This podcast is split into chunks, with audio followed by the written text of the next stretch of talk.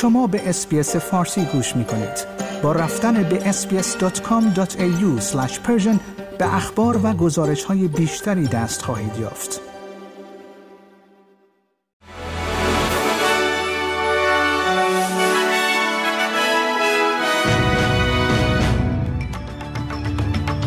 درود بر شما شنوندگان عزیز و فارسی زبانان محترم نیو صدر هستم و این پادکست خبری روز دوشنبه چهارم دسامبر است.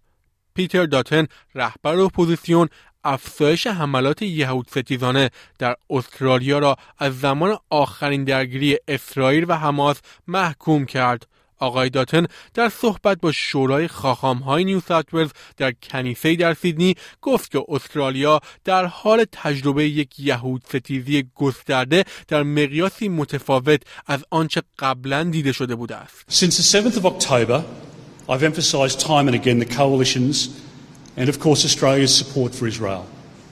We stand with Israel always because Israel is our long-standing ally a fellow believer in democracy and the rule of law, but so much more.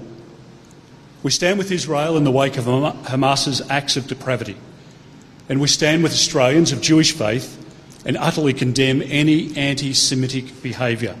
موری وات وزیر کشاورزی فدرال هشدار جدی به سوپرمارکت ها صادر کرده است که در آستانه کریسمس از درآمدزایی از استرالیایی های سختگوش خودداری کنند.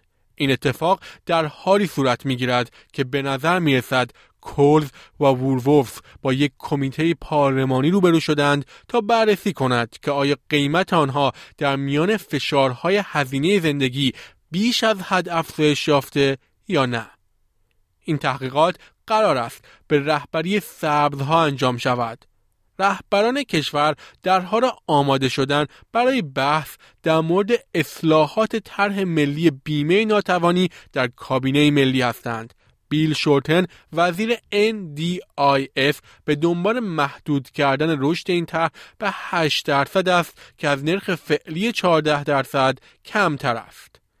با دستور اسرائیل به مردم برای تخلیه در غزه جمعیت زخمی به بیمارستان الاهلی باپتیست منتقل شدند. یک کارمند در بیمارستان باپتیست الاهلی می‌گوید بیش از 15 کودک در این حملات کشته شدند.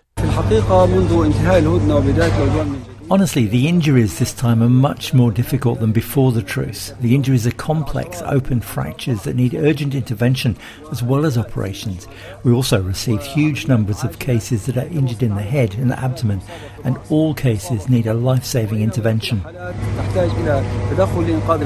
گولد کوست پس از اینکه نتوانست حمایت ایالتی و فدرال دریافت کند پیشنهاد 700 میلیون دلاریش برای میزبانی بازی های مشترک منافع در سال 2026 را کنار گذاشت. شورای محلی کوینزلند پس از خروج دولت ویکتوریا در ماه جولای از میزبانی این مسابقات به دلیل افزایش هزینه ها یک نسخه ساده از بازی ها پیشنهاد کرده بود.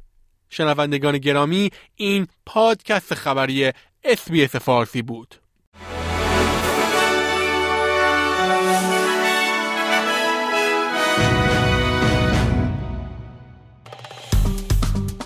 like، share، comment.